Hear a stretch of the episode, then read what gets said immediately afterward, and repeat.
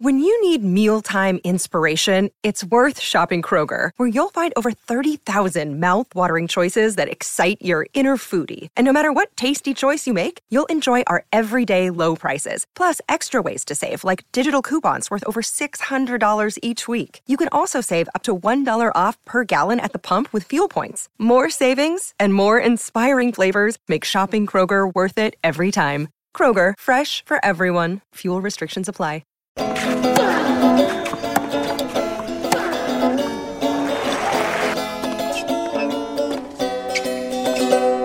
Welcome back to the Love Tennis podcast with me, James Gray, him, Calvin Betton, and also George Belshaw. Uh, thank you for listening as always, and thank you for leaving us a five star review, as several of you have over the last couple of weeks. We are driving that average up, we're flying up the charts, and we can only do it with your help. Um, most recently, and I apologise, Marta, for mispronouncing your name, Marta Quijdala, I believe. Um, she left us a five star review and says, Great, one of my favourite podcasts to listen to, informative and funny at the same time. Well, we do try, Marta. Thanks very much. Uh, we've also had an email.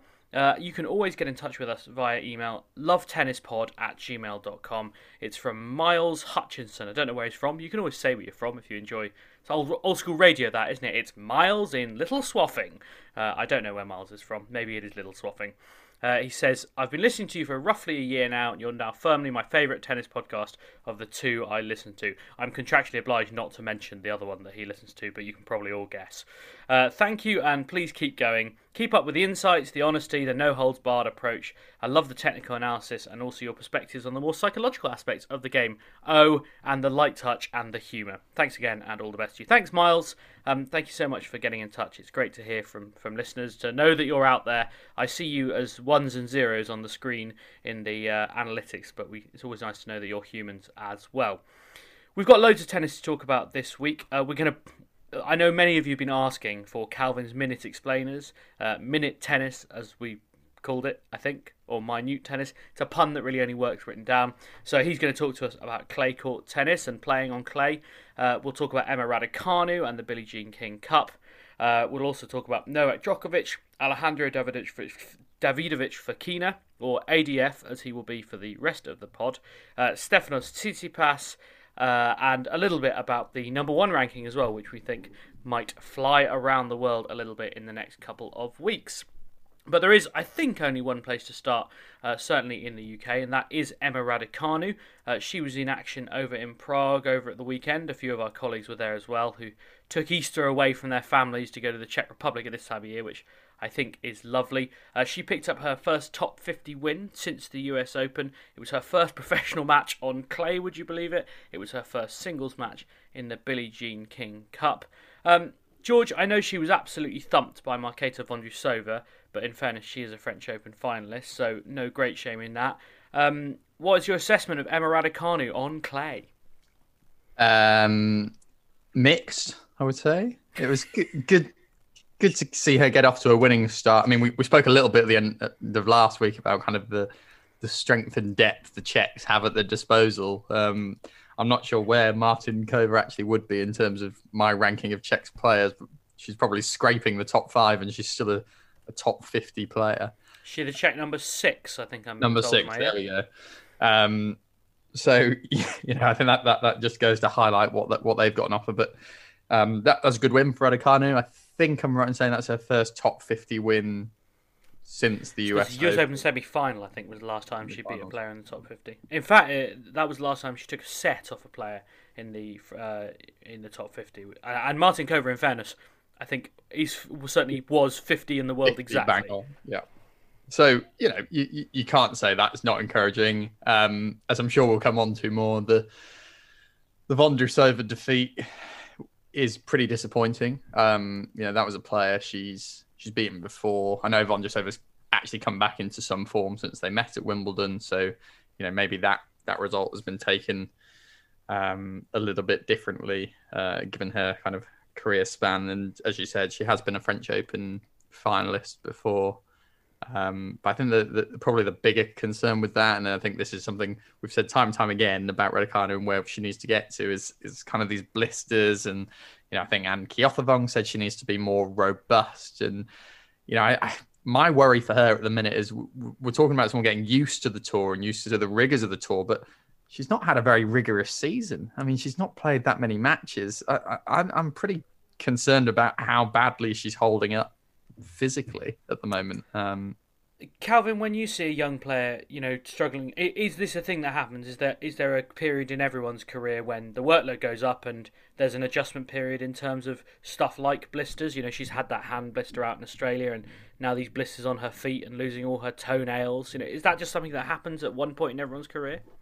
Um, no, uh, I wouldn't say so. Really, um, the blisters thing is really weird because the blisters, I guess, in any sport would come if you've if you're coming back from an injury or something, and they'd start coming in training. But she hasn't really been injured. I don't understand why she'd be getting blisters. You'd think going really into the medical sort of side of it, not um, is basically if you do something, if you play more tennis, your your skin becomes you get sort of calluses on them that stops it from getting blisters. And it's the same with your feet. Your feet become hard, so they don't get blisters. So it's really weird that she's getting them because even though she's not been playing matches, she'll have been training, and it's the mm. same sort of thing. So um, and also in terms of her not playing much, I've said this in previous weeks. She's never really played much.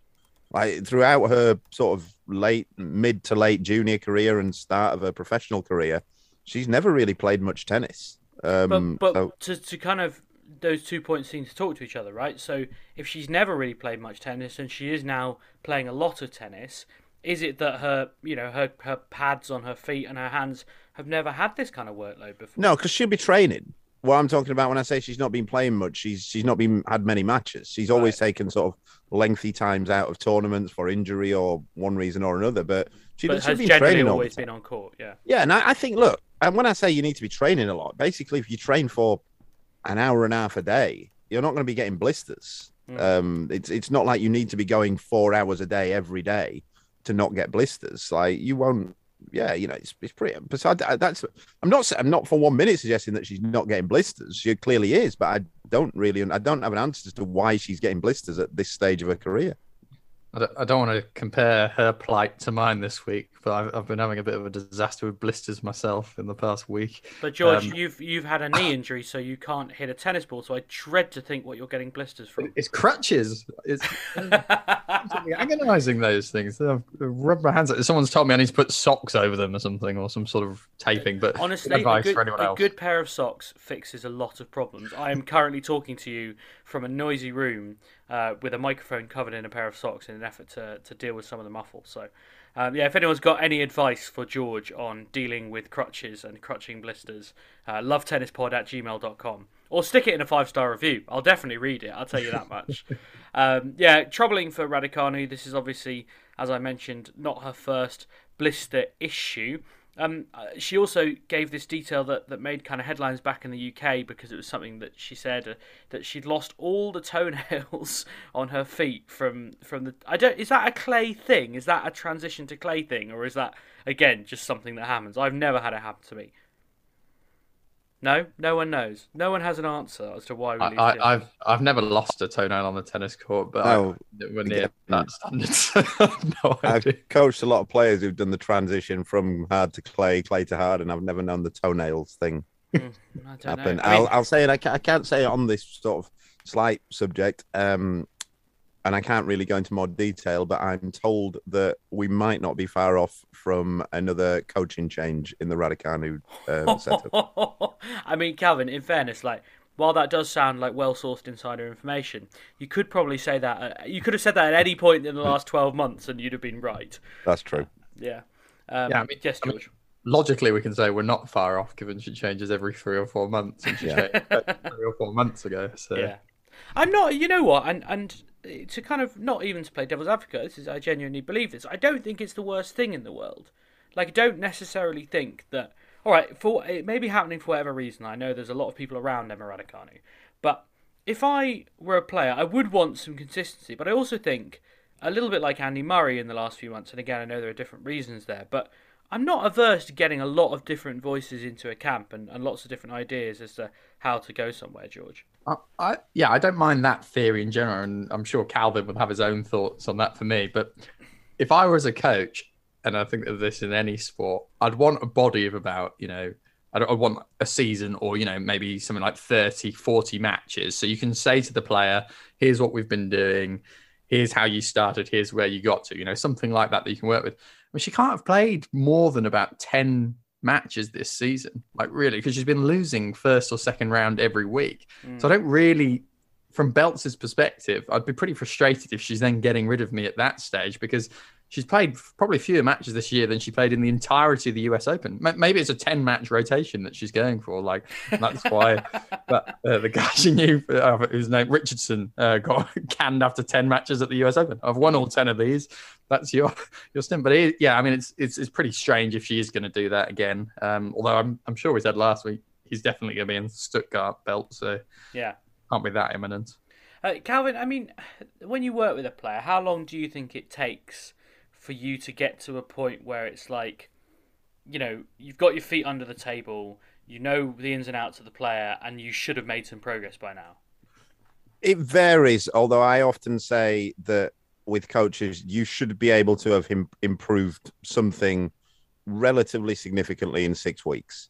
Right. If you're six weeks in, and, and I think that's the case in any sport as well. Also, I'm not saying you can make a huge difference, but I would think if you're working on a one to one basis regularly, and yeah, look, and that's what I'm talking about one to one basis. Like sometimes, like some of the jobs that I do, like players because they they don't have loads of money will will have me for one week and then they won't be able to have me uh, for the next three weeks, so then I'll come in after that. But if you're doing sit like in that situation where you're full time, three to four hours a day, I would think that there there should be some improvement in certain areas of the game in in a six week period and then build on that and then keep going and i think it's yeah look if if she's decided that the coach isn't very good and i don't know Torben Beltz at all so i don't know if he's if he's a good coach or not but and she's decided he's not and she needs a change that's fair enough there's no point just sticking with it and she might have got that six week period and thought i'm no better than i was six weeks ago and then it's time to move on but you'd worry that there's an element of I don't know whether it's it's Emma herself or her agents or her, her, parents or whatever, just not really taking advice and not listening. And if, if we're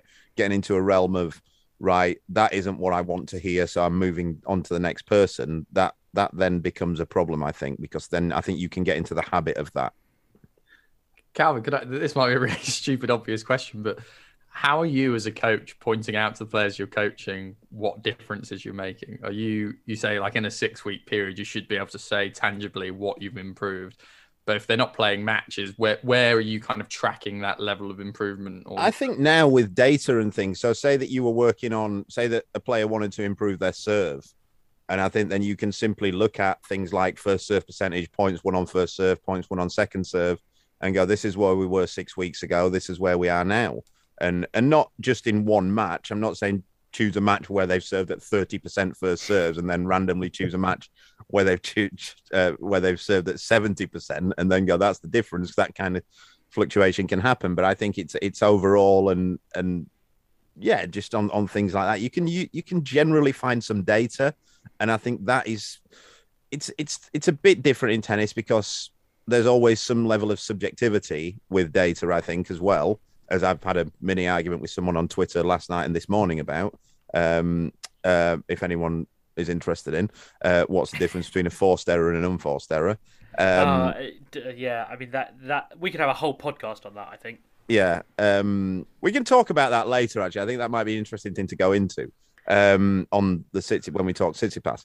Um, but yeah, I think it's generally data, George, and, and a feeling and look, you know, you can ask players as well. You know, I, as a coach, I tend to ask a lot of questions. I think that's a, it's a sort of coaching technique that I use. I'll ask, how does that feel? Where are we on that? Any way you think that could be better? And I think you see, again, say you're working on second serves and six weeks down the line, there's no improvement in the second serve. I think, you know, you're then going to be asking questions of mm. the coach. Mm well, we'll see um, how that evolves and, and, and when a, a, potential change might happen. If it does, um, I guess at the moment we are still speculating a little bit. Uh, as you say, George, she is out in Stuttgart this week. I don't think she's playing today. We're recording this on Monday um, because I wouldn't want to blow my Raducanu kind of tickets too early in the week if I were the Stuttgart organisers. She's got Storm Sanders, I believe, in the first round, and she's a number eight seed, so has a decent draw on the way through. Um, how do you think she might go here, George?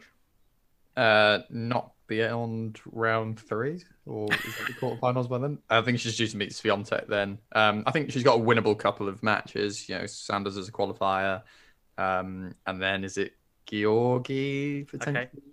Round? Take your word for it, George. I haven't got the draw in front of me. Oh, okay. Getting there. Getting there. Giorgi Slowly.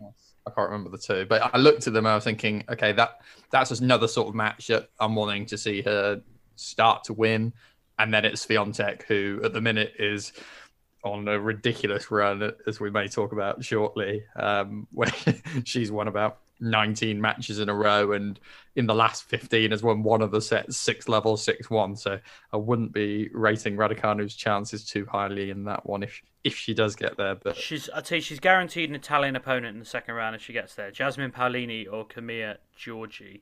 I mean. Uh, I'm not overly optimistic about either of those uh, uh, as an opponent. To be perfectly honest, like both players have played a lot on clay, um, and obviously Camilla Giorgi is hugely experienced and actually is in a little bit of a career peak.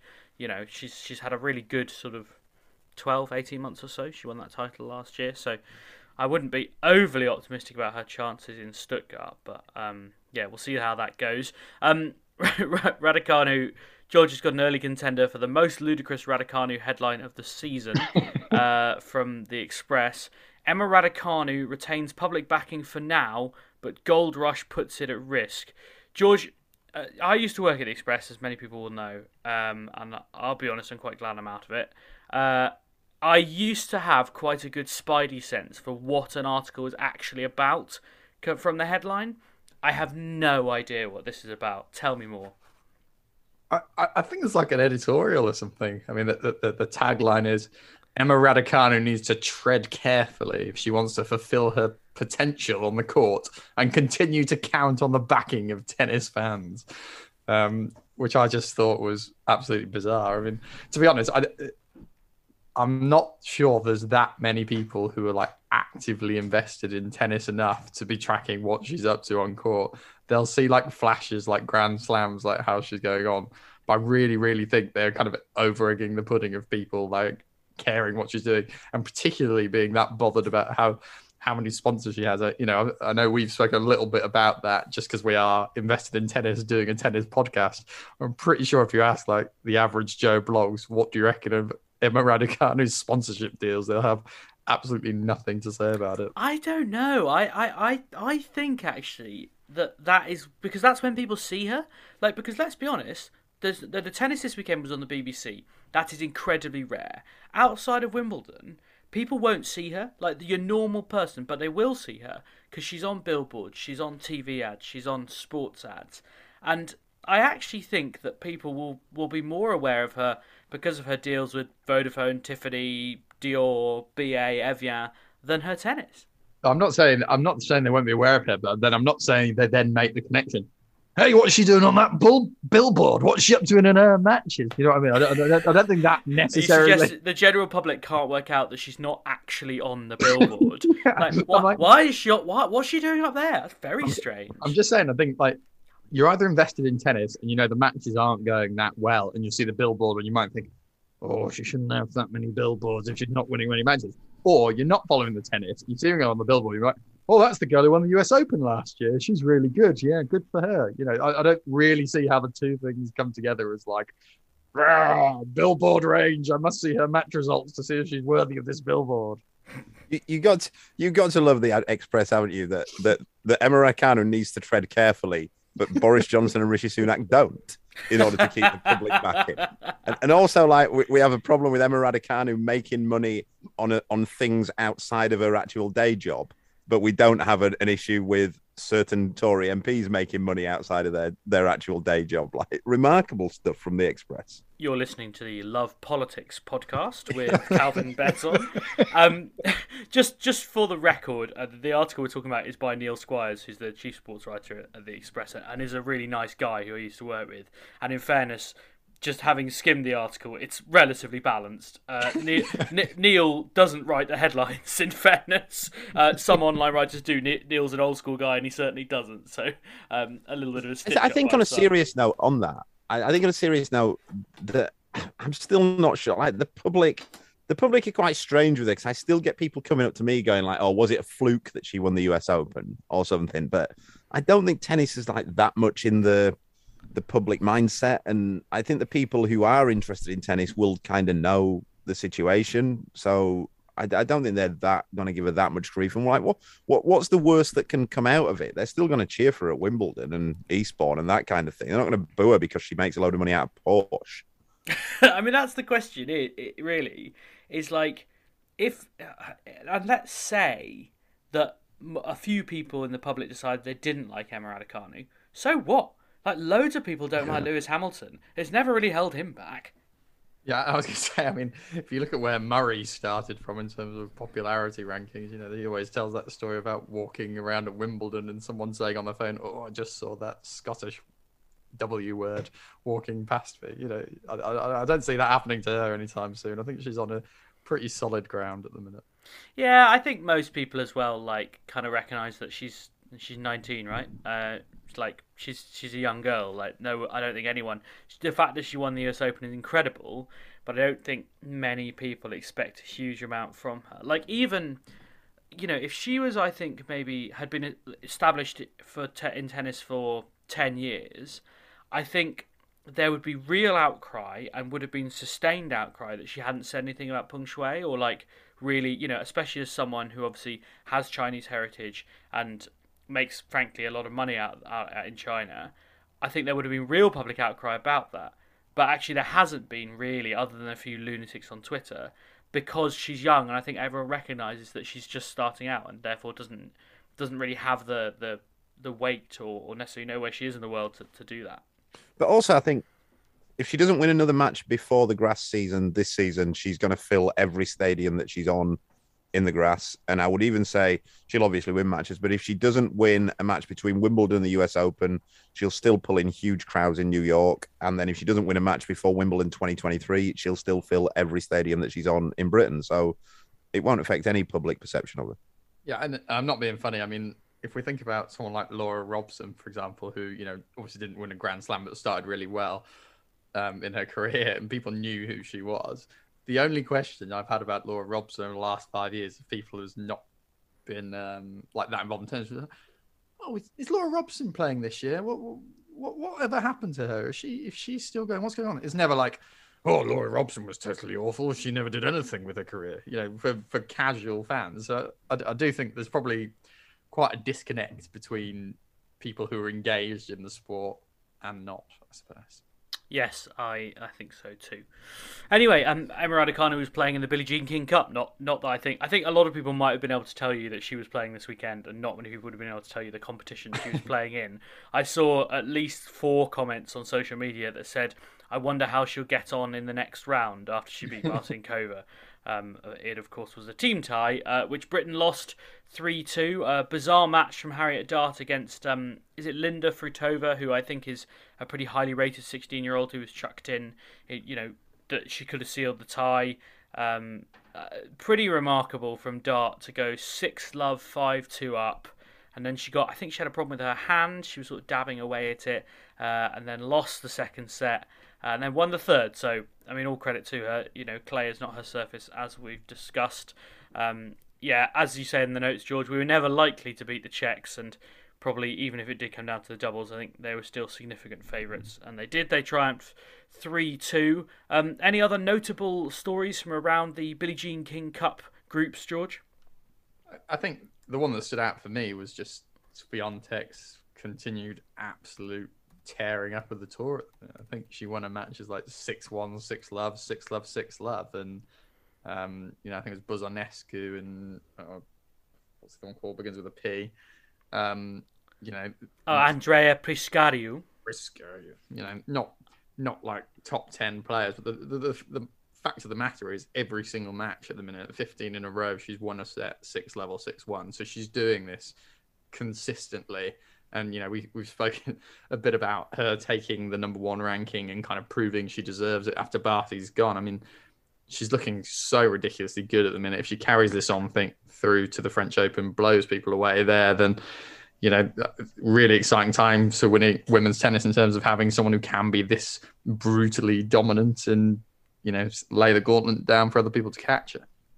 Yeah, absolutely marmalising result from uh, Swiatek, who I, I don't think I've ever seen. So, I don't think I've ever seen someone win two matches in a team weekend and drop one game. I mean, c- pretty absurd. And as you say, like, okay, Prisacariu, I, I don't know a huge amount about, and she's you know pretty inexperienced. I think she's 320 in the world. But, you know, Buzarnescu's been a top 20 player one time or another. So, um, yeah, pretty one sided stuff there in Radom. And I think uh, they sold tickets very well for that tie as well, kind of off the back of Swiatek's good form. Um, I was speaking to a, a, Polish journalist about it, and he said that they basically like had this big extra marketing push off the back of it, and it went really well. So, um, yeah, good for Polish tennis, which is obviously in a bit of a boom with uh, Hubert Hurkacz going well as well. Um, now it's time to bring back a feature that I know so many people um, have been by popular demand. Uh, yeah, but uh, which is a phrase I don't think has ever been used about Calvin Betton. So I, it's a delightful to be one of the first to say it. Uh, minute tennis, where Calvin takes uh, a complicated concept in tennis and turns it into something simple in the space of a minute. Now, this week is slightly complicated because we wanted to specifically talk uh, about clay court tennis, and there's so many different elements to it. But we thought we'd focus on the fact that um, British players generally aren't very good on clay. Uh, so I suppose the question that Calvin will be trying to answer in a minute, and then we might ask him some follow ups afterwards, is why clay is the perfect surface to develop your game, and why British tennis has suffered because of it. Calvin, you're on. Um, it's the perfect surface to develop your game because generally because it's slower um, so you have to find different ways of winning points other than hitting the ball hard. It takes different types of spins differently. So you have to generally open the court up with different spins, different shapes of ball, different paces. And you can't just basically hit through the ball flat, which is what we tend to develop in Britain for reasons that I'm sure we'll come on to in the question. Um, the reason why British players tend not to be very good on it is because simply because we don't have enough clay courts in Britain for reasons for two main reasons. One is climate, and another is the cost of making clay courts, the cost of developing clay courts, and clubs, tennis clubs, tend not to want it for that reason. There's cheaper ways to put tennis courts down. There's cheaper tennis courts, and on top of that, we don't have many clubs anymore, and tennis centres definitely don't want clay courts because they don't want to spend the money on them and they don't want to maintain them. Calvin, that is very impressive to hit the minute almost spot on. Um, listeners at home won't have been able to see George trying to do a 10 second countdown with his fingers and then forgetting how to count when he got to six to five. tough, to, tough, to go from two hands to one was too tough a transition for George. Um, really interesting stuff there, Calvin, uh, uh especially about you know trying to build clay courts in the UK. I understand the um, uh, LTA, I think, has some European clay courts and some synthetic clay courts. Is that right? And uh, are they that different? Like, could you walk onto one and go, "This is synthetic clay"? They're entirely different. Synthetic clay or artificial clay isn't a clay court. It's astroturf. It's basically what you used to play on. Uh, if I guess now they have 4G pitches that we all play football on, but any anyone of my age and maybe a little bit younger, we used to play on astroturf courts. Um, and you still have AstroTurf tennis courts as well. That's basically what artificial clay is. They're just red instead of green, and the cl- and the sand has been put in a kiln um, to make it red as well, as opposed to normal brown sand. So it's not even clay top dressing; it's just sand. So it's basically the only the only similarity to a clay court is that you can slide on it, but the pace an AstroTurf court is fast, and an artificial clay court is fast and it skids through, which a clay court doesn't do. It does the opposite of that. So artificial clay courts are absolute rubbish. I despise them.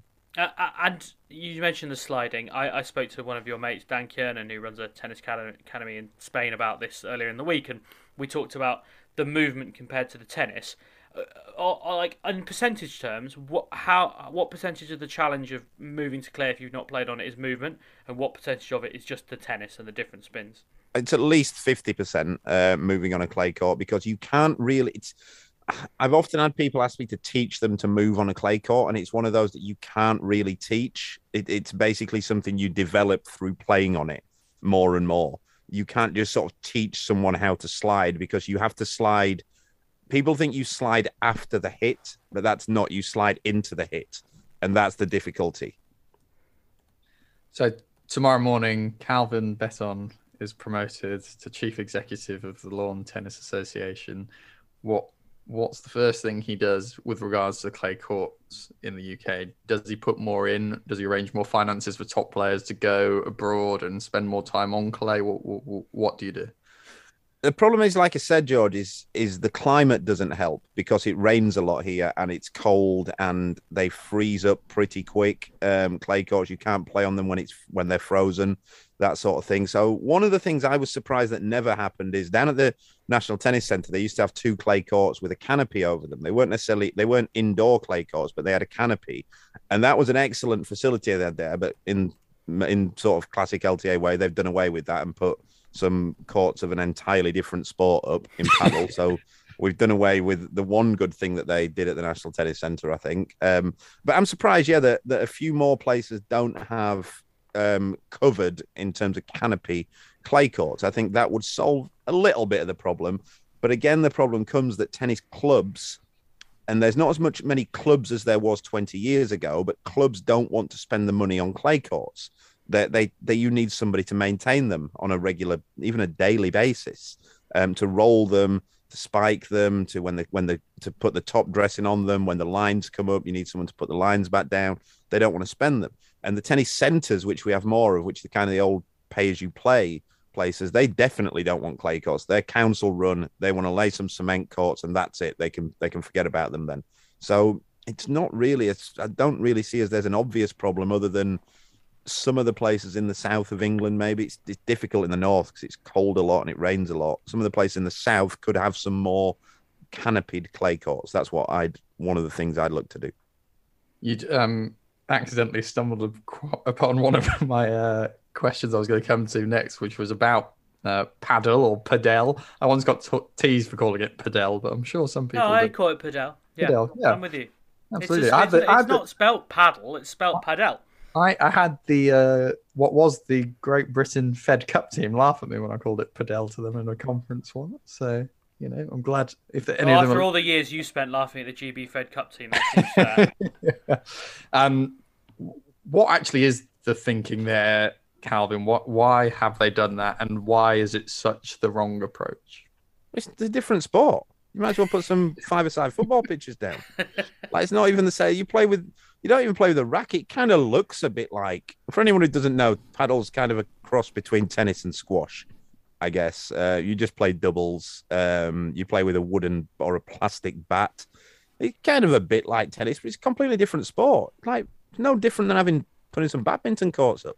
Hmm. Like, it's absolutely ridiculous. They've done it because I think that they thought it would be a PR move. It's getting really popular. And look, it's a great social sport. It's really good fun to play. I love it. But, I, I, I played yeah, yeah. um in uh, Lobo in Portugal, and it's yeah, amazing. It's, re- really fun. good. But yeah, it's I don't can't for the life of me understand why they've put them at the National Tennis Centre, and now they're putting them in. It's part of like the coaching now, tennis coaching. They're doing paddle coaching courses. The LTA are doing paddle coaching, and blows my mind. But and again, one of the things I should have said about the clay courts as well is that you've got the issue with the climate in that it rains a lot they freeze up a lot. The other problem is when it's really hot, they, they dry up really quick. So your water bill, you they need watering like every half hour, and that will put the water bill through the roof as well. Because obviously, say you've got four clay courts, they're gonna they're gonna need a lot of water, and you're gonna have to do that every half hour in the summer. So again, clubs aren't really keen on that at, at, risk of babbling on about paddle on a tennis podcast, but I've, I've always been interested though why why paddle falls under the jurisdiction of the LTA. Like, where's the LPA? Like, how's that? Wait, it doesn't. it doesn't. They have an actual. There's a British Paddle Association.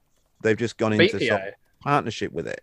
Right. I don't really know the machinations of it, but I can't believe that. One, I can't believe that they've actually. I don't understand why they've done it, and two, I it really infuriates me that they took out.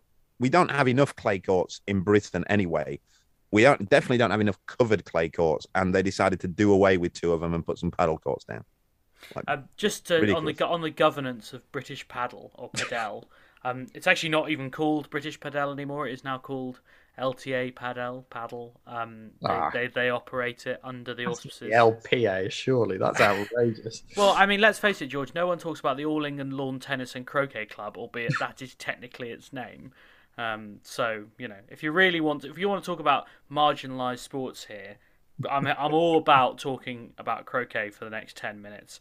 Um, when we come back, we're going to talk more about Monte Carlo, where Stefanos Tsitsipas defended his title. He beat Alejandro Davidovich Fokina, who knocked out the world number one Novak Djokovic.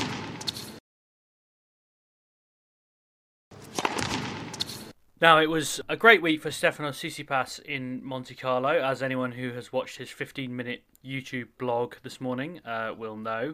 I probably can't recommend it. Some people say they can't recommend it enough. I just can't recommend it. Uh, he won the title in Monte Carlo. He beat Alejandro Davidovich Fokina in the final. But ADF had already had a pretty decent week, beating Novak Djokovic on his return to court.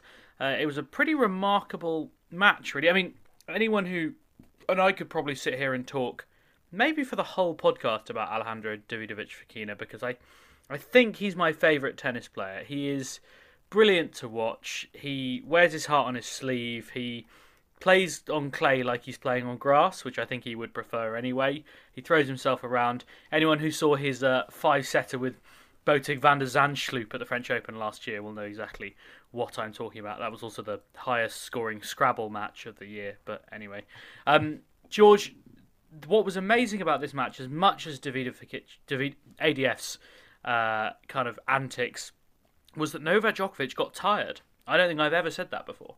Yeah, it's really interesting. I mean, I uh, we we've spoken a bit before about kind of match fitness and match sharpness and how difficult it is but I wouldn't really expect. And again, Calvin will give you a far more expert view on this. But I'm I'm surprised you'd see the fatigue elements of it come in in the first best of three sets match. I'd expect to see that perhaps by the end of a week if he's been out all season and then he's got through to the final, had a lot of three setters that maybe that could catch up with him slightly.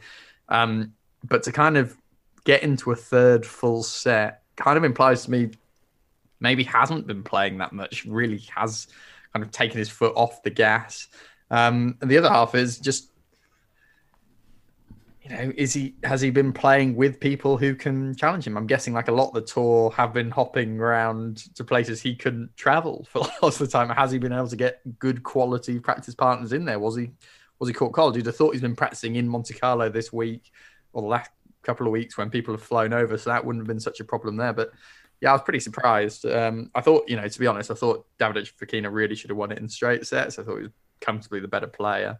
Um, so I guess you'd say Djokovic did well to take it into a third, and you know he'll feel a little bit more vindicated by the fact ADF's then got on to reach the final and give Tsitsipas a good match. Mm.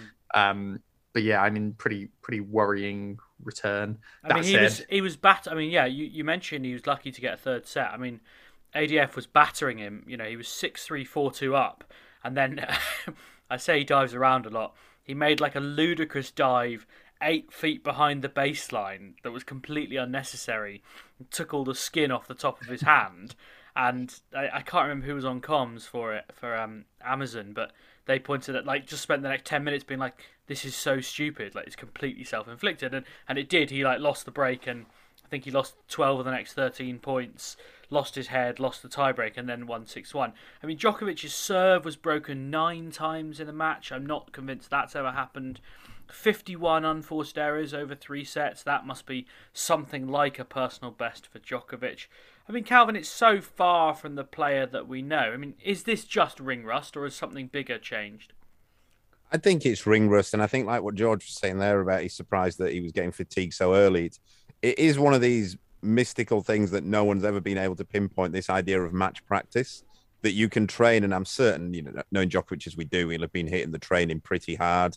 He'll have been doing, hitting his fitness training hard. But once you get on, um, I've seen it myself where players can be, especially at the start of the season, you can do a full preseason doing the the, the four by 400 meters and that kind of thing. And then it comes into a match and they're just getting knackered in a match. And it, it really is just actual match competitive official match practice that that they struggle with.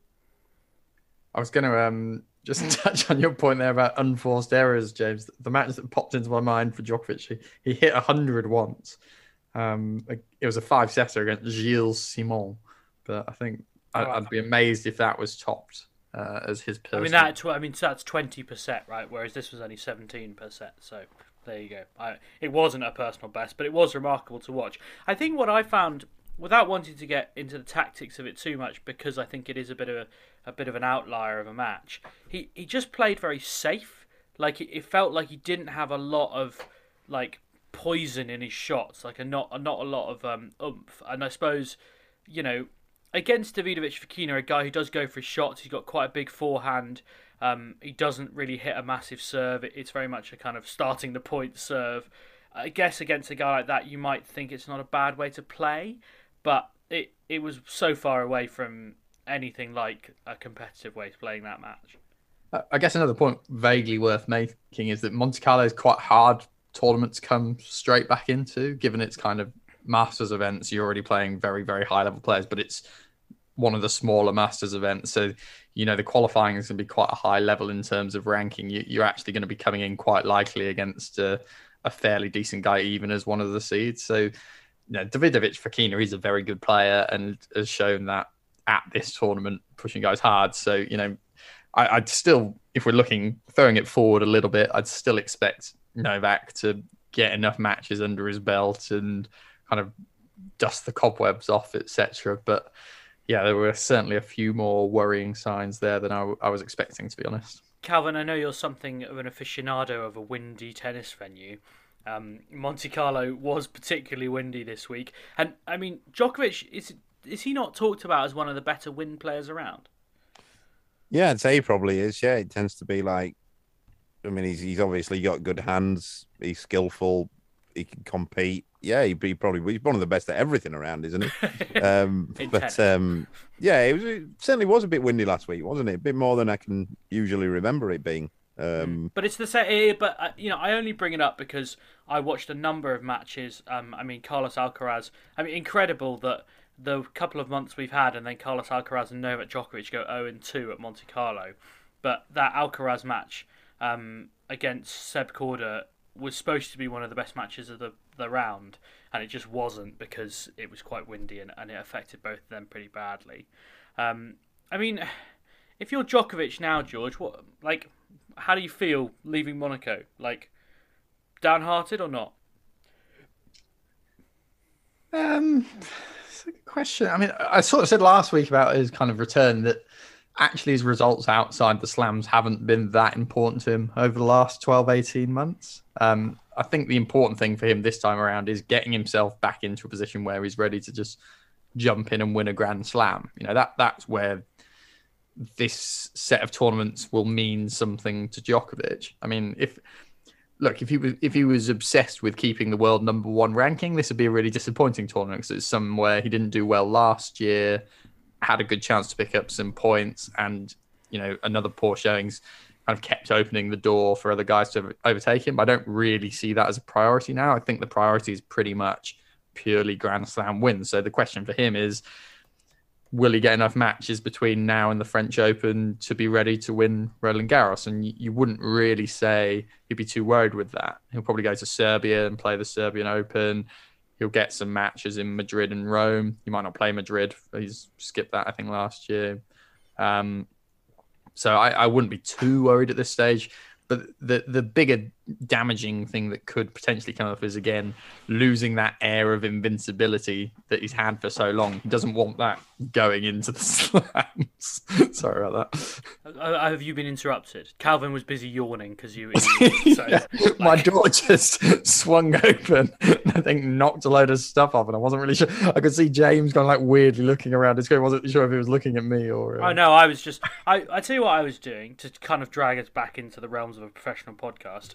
Um, I was looking for the people who've beaten Djokovic at Monte Carlo because I had this impression, and kind of looking at it, it stands up that actually his record in Monaco over the last, well, since he won it in 2015, which is the last time he won it, he's not got past the quarterfinals since then. It's weirdly not a place he's actually done really well. The people who've beaten him there since are Jiri Vesely, David Goffin, Dominic Thiem, which obviously a big one, and Daniil Medvedev, and then Dan Evans, and now um, Davidovich Fokina. So he, you know, for whatever reason, this has become a place that actually doesn't go very well. I suppose it is probably always his first clay court event of the swing, I can't imagine he would often have played an earlier one, if ever. So maybe we don't take much by this because you know he's not played since Dubai, uh, Dubai, and and also it's the first of his clay. Yeah, and he does always say it takes him three weeks to adjust to the movement or whatever, but. But he's yeah, been, probably been playing on clay for the last two months. That's the thing. Yeah, that's exactly what I was going to say. I mean, that that would work as an excuse in normal times, but for this particular tournament, he's had a long time to get ready for this. So, mm. yeah. Anyway, he uh, he only played one match, so we probably shouldn't give him too much airtime. Uh, Alex, I just gonna have to call him ADF. I haven't got a chance of actually getting through his name properly. He does at least kind of go by Alex, as far as I can tell. Uh, so I'll take that as some sort of a win. Uh, but he did make it through to the final, as you mentioned, George. Uh, he beat David Goffin, who's been in pretty good form on the clay this year. Taylor Fritz, who's also won a title on clay this year. Grigor Dimitrov in the semis, uh, and then was beaten 6 3 7 6 by Stefanos Tsitsipas in the final. Um, we've talked a lot about Tsitsipas on this podcast in, in various ways, and I think he generally surprises us. I think most people we think overrate him, and therefore we kind of underrate him or, or you know, pare that back a little bit.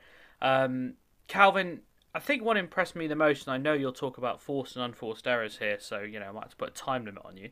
Um, but I think what impressed me most is the Tsitsipas backhand is something we've talked about as vulnerable, but I'm starting to think that now we can't do that. It seems like it holds up under most levels of pressure. Um, sometimes, yeah, and I think that the courts at Monte Carlo are relatively slow, so that definitely helps him out. And he's tall, so you can't get it to ride up on his backhand. I still think that the best guys are going to pressure it, and it will. It doesn't hold up under pressure in those circumstances. Um, and it's not just a case of holding up under pressure as well. He can't do the damage on it that he can do on his forehand. No one can, to be fair. No one does as much damage on their backhand as they do on their forehand, other than um, Richard Gasquet. Um, but uh, that's because his forehand's crap. Um, but um, um, even like this is one of the sort of the truisms of tennis, really, where people think like the great backhand. I, I always say something. I always say that the that you're in trouble if your best shot is your backhand. You're in trouble in tennis because even even the great backhands like Stan Wawrinka, who has a phenomenal backhand, but if you look at his actual stats, he hits something like even in a best of five, it's like seven winners on it and 38 forehand winners. So it, it's it's just one of those. Um, but yeah, it, he's got his backhand's all right. It's it's a decent backhand. It, it's not a great one, and as you alluded to, and some one of the data analysts in tennis has indicated today that he he's got a great backhand because of the number of points that he won through Davidovich Fokina hitting a back hitting an unforced error off his backhand. But that's just manipulating stats to suit your own narrative. You could uh, you could have an argument that he, he was basically saying that their winners and unforced errors was was similar, but Davidovich Fokina hit 14 errors off um, Tsitsipas's backhand when when Tsitsipas had hit a backhand on the previous shot. But that might could be because the backhand was so weak that Davidovich Fokina saw an opportunity to hit, hit a winner and he didn't make it. But it's not hard as as you know the difference between forced errors and unforced errors. It's not hard to determine. Let's be honest. Like there might be two or three in a match that you could have either way, but we know what an unforced error is. We know what forced error is. Yeah. I don't really know where to pick which strand to pick up there. I was going to come in and talk about the um, the backhand being the best shot thing. I mean, um, you know, you, would say someone like Djokovic and Murray, they have the world's best backhands, possibly, um, but you wouldn't necessarily say they're actually better than their forehands. You know, their forehands are where they're dictating the play. Um, so that's it's, always. Quite... I mean, for those for those two specifically, isn't it more often a defensive shot as well? Like the thing we always say about Djokovic is that his his backhand is great because he's able to. It's so hard to hit a winner against his backhand. You know, against yeah. Nadal, for example, you know that that forehand that Nadal hits cross court isn't as potent because the backhand comes back with interest. I think I, I say sorry, George. I just interrupt. I, I say I always say this that a backhand is basically like if you think about it in boxing terms, it's basically your jab. You're you're keeping your opponent at distance. You're setting yourself up for something else, but it's not the shot that knocks people out. Hmm. I think yeah. I mean, there's a lot of you know, we, we can do some stuff about backhands in maybe one of Calvin's one minute explainers one week, uh, kind of talking about the difference between a two and a one. But yeah, the, to take Djokovic and Murray's examples, the thing that's so good about them is obviously the way they absorb the pressure deep. You know, the way Djokovic, that was kind of the big thing that changed about the Nadal Djokovic rivalry on clay was how Djokovic was able to take that backhand early against the Nadal forehand and not have to kind of overcompensate, um, not giving Nadal that kind of forehand down the line to kind of kill him. Um, you know, he was able to take because that backhand was so stable, but he's also good enough to kind of change the direction and put it down the line so well as well. Whereas a guy like Wawrinka has like such a ridiculously powerful backhand, but you can get on top of that backhand. You can really take your forehand into it, keep him pushed back and away. And I, I think Tsitsipas definitely falls into that mold. He's got a backhand I really like on a on aggressive standpoint, and he does a lot of good things with it. But it feels to me like the slice has never been one of his stronger shots, and it feels like you can kind of get on top of him with heavy hitting into that backhand side, and I think better players will do that. That said, for his season as a whole, you know, we were talking about him coming into this season with elbow surgery. I think if he'd have said that, he makes the semis of Australia. He's made a couple of semis in the hard and a final, and now picked up a title in Monte Carlo. Clay is probably where we're expecting him to really kick on and maybe challenge for a slam. I, I think he's in a pretty good position to surpass. Um, and I, I think he's done really well this season, given that surgery leading into it. So I, I'm actually, yeah, we, will maybe have a touch on James's power rankings at the end or whatever. But Tsitsipas for me is still comfortably the guy behind Djokovic and Nadal, given that Thiem's out the picture. Everyone will talk about Alcaraz, but if you ask me who's the guy out of those two who's going to win the title, it's probably Tsitsipas still at the moment. It's funny you mentioned those power rankings, George, because I, I kind of dip my toe in the water. Anyone who follows me on Twitter will know that I've started doing this sort of weekly update on where we are in the clay season, who might go and win the slam. And I've started kind of, um, well, making it instead of me picking 10 names out of a hat, a, a little bit more scientific than that. And I haven't plugged in all the data yet, but the early signs are that Tsitsipas is probably in the best position to go and win it. What's been really interesting is that it doesn't matter what data you use, trying not to have Rafael Nadal at the top is very, very hard indeed. Because did you have Djokovic at the top this week? I did because it was me picking names out of a hat. But if you if you do it like using numbers and facts and not like the two birds that run my brain, um, then it's actually very difficult not to get Nadal at the top of it. Uh, Calvin, wouldn't wouldn't that wouldn't you have not enough um, sample size for Alcaraz on that though? In yeah, he I... hasn't he hasn't played as much. Well, yeah. So he's he's played a fair bit on clay. Um, it's going to be tricky because he doesn't obviously have like. So one of the metrics I'm using is wins at Roland Garros in the last five years. Obviously, he's going to get massively marked down on that. But because I'm using data from outside tour level as well, so really futures and challenges will play into that. You know, one or two percentage points, like um, I mean, without going through all the methodology, I'm essentially using uh, percentage weighting to about six different categories, including like race points this year, career clay court win percentage, um, clay court percentage win this year. Uh, so it, it's lots of different things, but yeah, Alcaraz. Look, sample size is never big enough in sport. We all know that. Like it's why you can. Ne- it's why you can't make money betting on sport. I, I was thinking though, it's more that this version of Alcaraz of the last six weeks is different than what we've it's it's completely different entity than than anything before that it's true it's true yeah and there there will definitely be eyeballs where it's like you, you know diego schwartzman will probably be quite high on the list but i don't know if any of us think diego schwartzman is going to get past the quarterfinals of the french open george yeah. was thoughtful and it depends on the draw as always sits on the fence. Congratulations. Um, to come back to what you were saying about Tsitsipas, yeah, it, it's he beats Zverev in the in the semi-finals, and part of the reason that I wanted to ask that question about his backhand is that there was a lot of backhand to backhand trading in that match, and invariably it seemed that Stefanos came out on top, and and yes, the conditions suited him, but that said to me that there's a hell of a lot to this one-handed backhand.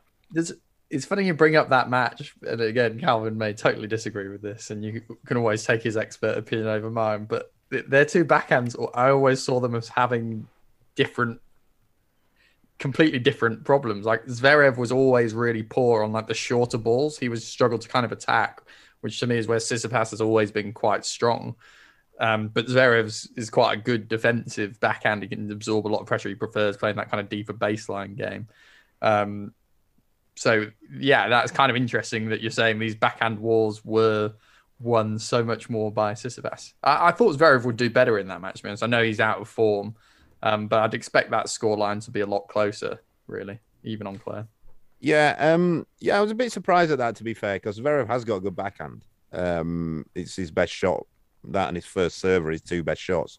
You could argue they're his only two good shots, um, to be honest. what about his volleys, Calvin? Uh, well, I think that you might have might be able to find a pre- uh, me previously talking about Zverev's volleys on one of the other pods or ten of the other pods. Um, but, um, I'll say it again. He's got the worst volleys in the top 200. I mean, um, it was it was. I did know. I did write down when watching the match how appropriate it was that on match point to, to lose, Zverev had an overhead to save it, didn't convert it, and then shanked a volley into the net. It was incredibly appropriate. Yeah, yeah. Uh, but I also think that um, Pass has got Zverev's number as well. There's obviously a bit of history there yeah. and that kind of thing, but he's definitely in his head. So I'd, I'd put that as much as anything as the the reason for the outcome of that match. I did find it quite funny this week that I'd seen. I don't know whether it's in the press conference after that Zverev has put himself as one of the the current big three in tennis. He said He's something said like that before, hasn't he? Uh, yeah, he says it's him, Medvedev, and uh, who was it? Him, Medvedev, and Djokovic are the big three in tennis. That, what, what big three of what? Big three twats? Is it? That's harsh on him. Uh, it's incredibly harsh on Daniil Medvedev, I think. Yeah. um, uh, right, yeah, but um, that is strange. Um, just on a totally tangential note, uh, has Zverev got a new grunt? Because it felt to me like he's now got he's got one of these two note grunts, which I hate anyway. He's got like a wind up grunt and then an exertion grunt, but it all happens before he hits the ball. Like it's sort of like an uh, and then he hits the ball. It's I love, I love. I love the two line grunt. The, the Thiem one's my favorite one. That's how he. That's how goes. That's such a good grunt. I, I love it. never ever want to hear you make that noise ever again. What's the one people do with Rublev's? Boy, boy. Uh, yeah, he's uh, he has a very strange one. I mean, I don't like grunting at the best of times, but I just I, I don't know why it was. It just struck. I don't know. Tell let us know on Twitter at Love Tennis Pod whether whether that's a new Zverev grunt or maybe just what he what he's always done. Um, need- I don't know about anything else. He needs a new shirt because those Oh. those sleeveless ones he wears. I mean, come on, you got to Yeah. have the guns for that, and he hasn't. And it's just also not that appropriate given what people can call those shirts, isn't it? uh, yeah, overall, if you're trying to like re-sanitize your image, maybe not the best idea. Speaking of like terrible aesthetics, um, I, I made a, a note to myself to like check Stefanos Tsitsipas's last tweet. Now, because he's been playing this week, he has actually been tweeting about tennis. But anyone who follows him on social media will know every couple of days he tweets something that your aunt on Facebook would be quite proud of. Um, the most recent one I could find Water is the least expensive yet most valuable liquid in the whole universe. Yeah. Yeah, Cheers. exactly. Steph. Cars are the only reason the radio business is still a thing. Deep. Not many people know this, but Greece and Cyprus share the same national anthem. Yeah. Steph, we, we don't need you as a thought leader. Like, just crack on with playing tennis and doing, like, head and shoulders ads, and everything will be fine. Uh, right, we're running out of time rapidly. Uh, but, George, you did want to talk about the uh, number one ranking. Uh, you think it's going to be fluctuating a fair bit in the next couple of weeks? Um, I, I noted it could be pretty interesting if Monte Carlo results went the way. There, there is a bit of an elephant in the room. I know we just spoke about Zverev briefly there, but he he is quite close to potentially being number one. Had he beaten Tsitsipas in that match, really could have opened the door for him. Um, there's still some like weird 2019 rankings going on, aren't there, around this kind of? Yeah, there are so- still points. I think I think it's Djokovic still has points on his record from Madrid 2019, which Yeah, is completely insane, obviously. That's but not- um, I mean, Zverev becoming world number one. I I know we talk about a lot of things a lot, but Zverev becoming world number one while being investigated by the ATP for domestic abuse. And by the way, no one knows what's going on with that investigation that's been going on for five months. It took them three months to even talk to the woman in in case. Um, it would be a disaster for tennis. Yeah, and you know, there's a pretty decent case to make. He should be serving an actual on-court ban anyway. That that aside, you know, that's that in itself as a in terms of an image thing for tennis is very bad. But he, he there's a pretty legitimate argument that he should be serving a ban at the minute for what happened with that umpire. I mean, that was pretty outrageous. That that minimum should be a six week ban, as far as I'm concerned. Also, not not as important as either of those two things, obviously, but it's it doesn't look great for the tennis rankings. He's definitely not the best tennis player in the world, and. Hasn't been the best tennis player in the world for some time. Like you could have argued, there was a little period last year where he was in probably the best form, but that's that's long gone now. He's definitely be ridiculous if he, was, if he was ranked world number one. Yeah, and arguably this is the most important thing about Monte Carlo this week is the resurgence of Tsitsipas into a bit of a force because everyone else is injured. You know, we need a bit of a Tsitsipas domination really in the next four or five weeks, probably to to cut off any possibility of this happening. I mean, I, Djokovic, you'd probably still say if he can find any semblance of form shouldn't have masses to defend before the French Open. Did he win? Mm. Did he get to the final of Rome before winning? Or did he win Rome? He won Rome, didn't he, before mm. French Open? Yeah, I'm so confused with the schedule. Yeah. Um, well, he'll probably win in Belgrade this week, which would pick him up. Because so. if, if you, he's only defending 90 points there because he lost to Karatsev there uh, yeah. last time, so he could pick up 250 there. But yeah, you mentioned the injuries. I mean, there is a very not distant possibility that three of the top six men in the world will not be at Roland Garros, um, or certainly not in any kind of shape because Medvedev has had hernia surgery. Nadal's got this rib thing, which means he might only play one tournament before then, if that. And Berrettini's had hand surgery, so I've just seen. I've just seen there's some pictures on Twitter this morning that Nadal is training again. Yeah, Nadal will be there. I'd, I'd, I'd put every penny I have on Nadal turning up at the French Open in some capacity. There you go. If anyone wants to take a seven pound thirty-five bet with George on uh, whether Nadal goes to the French Open, then you could make yourself a pretty yeah, yeah. penny. Yeah, uh, but it just, it just. You, I'm in debt. but yeah, it would be interesting to see, you know, who can pick up points. I mean, I'll tell you who uh, he's not going to make world number one in the next two months, but I'll tell you who is just quietly moving his way up the rankings and, and could be like world number five by Wimbledon. Is Casper Ruud. Like just like quietly getting on with his work, like you know, picking up points on the clay, showing he can play on the hard court as well. It's quite impressive. Yeah, where, where was he in your power rankings, James? Uh, it's a great question. I haven't got them in front of me, but I think he. I can't remember. I, you know what? I can't remember. But he, I don't think on the stats he'll make it in the top ten. Not the top also, ten. Without looking at them, there's there's half a sniff Alcaraz could get up there. He's got nothing to defend till US yeah. Open, has he? Yeah, it's a good point. And he's capable of going. He's he's one of the top four in the world, so he's capable of making semis, final, winning any of the tournaments. Mm. So it wouldn't surprise me. Yeah, I mean, if he if makes he... semis US Open though, didn't he? Yeah, but if but if he, I mean, you know, he's going to go. He's playing Barcelona this week. He'll presumably will play Madrid and Rome. You know, if he goes and picks up maybe a thousand points total across those tournaments, like that'll take him up to seven in the world straight off the bat.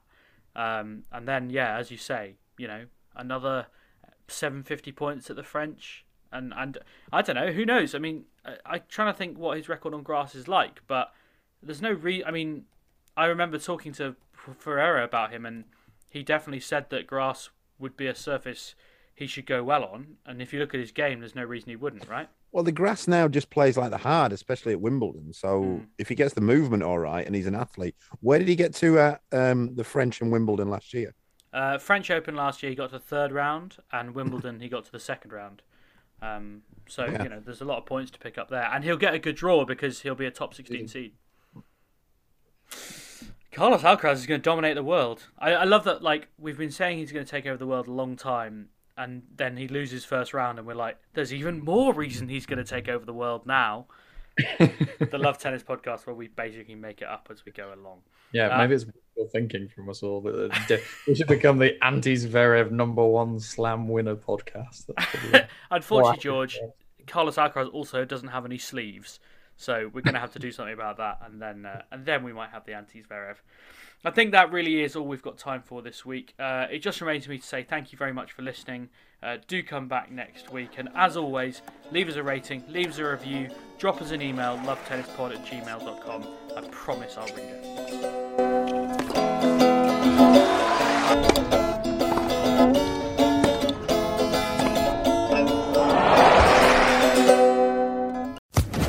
Social Podcast Network.